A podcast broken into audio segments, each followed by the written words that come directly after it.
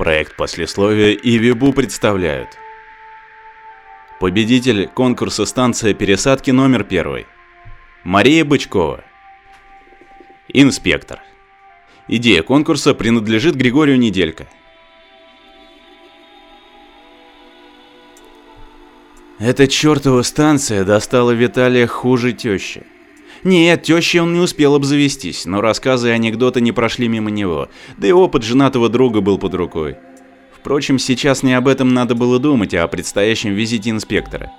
По всем срокам станция должна давно работать на полную мощность, но фиг вам! Каждый день новая проблема, новый сбой в системе. Сиан появилась, как всегда, тихо и незаметно. Она встала за его спиной, склонившись над датчиками приборов. «Снова сбой в кислородной?» Ее груди приятно нависали над плечами землянина, заставляя кровь мужчины ускорять бег. «Ага, третья течь за последнюю неделю. Там же латать нечего». «Думаешь менять?» «Где деньги, Зин?»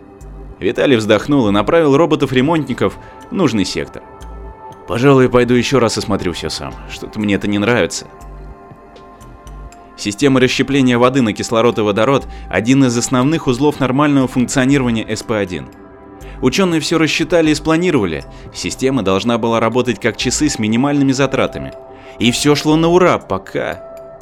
Виталий мысленно раз за разом возвращался к событиям последнего месяца. Что-то вдруг пошло не так. Готовая к вводу в эксплуатацию станция вдруг стала разваливаться и расклеиваться. Бедному Кхонг не хватало рук, чтобы совсем справиться. Не успели двери в кислородную открыться, как Виталий сразу погрузился по щиколотку в воду. Но опыт последних дней не прошел зря, и резиновые ботинки оказались кстати. «Нас так просто не возьмешь», — хмыкнул он и уверенно прошел по воде к суетящимся у треснувшего резервуара роботам. «Господа!» — голос Кхонка в серьге наушнике защекотал Виталия. «Инспектор прибыл, так что поспешите к пятой шлюзовой. Я не собираюсь отдуваться один за всех».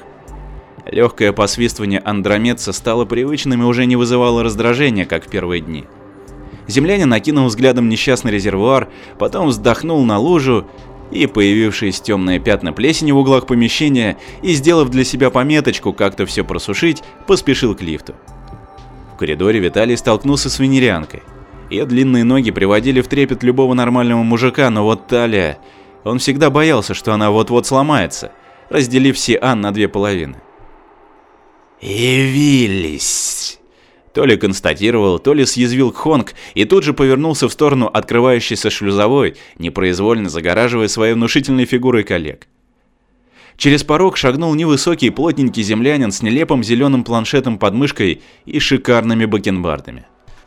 Гостеприимный Кхонг улыбнулся своими 80 зубами, шагнул навстречу гостю, приветственно раскинув все шесть рук. Виталий видел, как побледневший инспектор затоптался на месте, решая, убегать ли ему обратно в шлюзовую или сразу сдаться на милость чудовищу. Он вспомнил свои первые впечатления от андромедцев, и рот сам собой растянулся в улыбке. «Добро пожаловать на станцию!»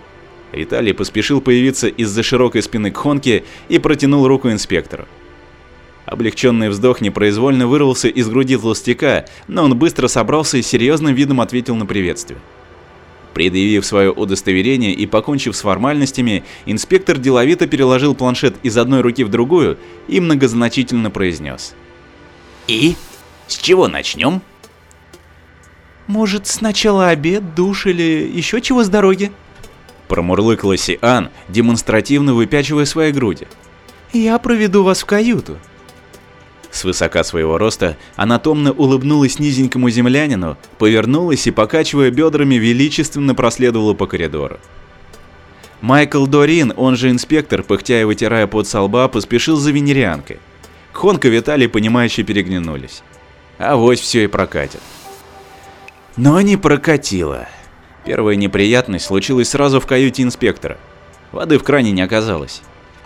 Взъерошенный и злой Майкл Дорин отмахнулся от предложения поменять каюту и решил тут же начать проверку станции.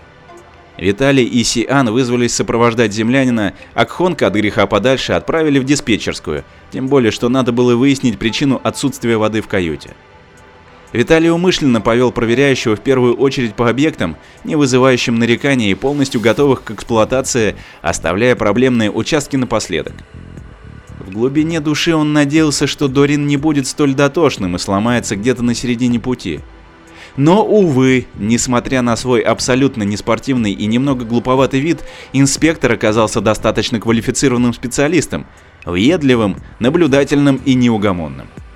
И все женские хитрости и уловки, примененные Сиан, заставляли инспектора краснеть и пыхтеть, но не более того. Мелкие замечания по ходу инспекции были цветочками, впереди ждал треклятый водный блок.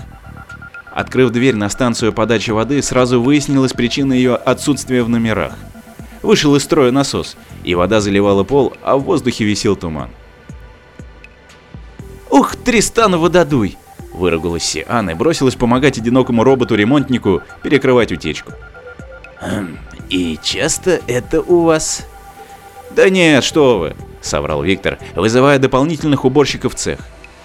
«Ну-ну», Майкл прищурил глаз, окидывая помещение взглядом, замечая плесень в углах стен. Пока ученые суетились у приборов, а уборщики собирали воду, Дорин внимательно осмотрел насосы, трубы, резервуары и прочее оборудование. Его пухлые пальцы ловко заносили информацию в планшет. Следующий коллапс ждал их в цехе очистки и переработки отходов. Все было хорошо, аппаратура мерно гудела, информационные индикаторы зеленели, а отработанный и выжатый до последней капли мусор аккуратными брикетами транспортировался в камеры сгорания. Цех был гордостью Виталия. Он лично внес много усовершенствований в систему, сделав ее наиболее эффективной и безотходной. И вот его гордость именно в тот момент, когда инспектор проходил мимо, лопается на стыке и выбрасывает струю зловонной жижи на блестящую лысину Дорина. «Аретиш самобат, сувок!» – взвизгнула венерианка. И Виталий был полностью с ней согласен, правда выражение выбрал бы помягче. Он засуетился у обтекающего проверяющего, пока Сиан латала свищ. «И давно это у вас?» – спокойно поинтересовался Майкл, утирая бумажными платочками лицо. «Чуть меньше месяца», – вздохнул землянин, понимая, что уже не выкрутится. «Не нашли?» «Чего?» – не понял Виталий. «Диверсанта, это же очевидно!» Пожал плечами Дорин, активировал свой планшет и что-то там стал искать, бормоча себе под нос. Где-то я видел, а, ага, не здесь, это просто как дважды два. Сейчас моего голубчика, вот, смотрите сюда. Он развернул экран к Виталию. Что это? Сводка Интерпола, раздел розыск. Инспектор ткнул пальцами фото и пока оно развертывалось и менял ракурс, пересказал информацию. Планета Брис объявила розыск своего представителя. Что он натворил нам не так важно, главное это то, что Брис мерзкая мокрая планета. Я там как-то был пару дней, так думал, что превращусь в жабу. Жизнь как в бане, духота, туман, под ногами все время хлюпает и чавкает. И к тому же еще и воняет, прямо как... как сейчас у вас. Так вы считаете, что все эти поломки организовал беглый преступник? Взъерошенная Си внимательно рассматривала изображение зеленого чешуйчатого брисянина.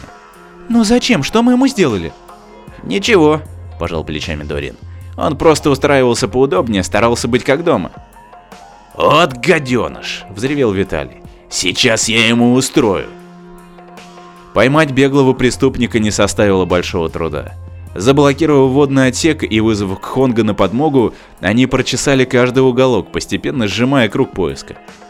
Майкл Дорин не вмешивался. Он лишь поставил в известность представителя Интерпола о поимке преступника и хладнокровно завершил инспекцию станции самостоятельно.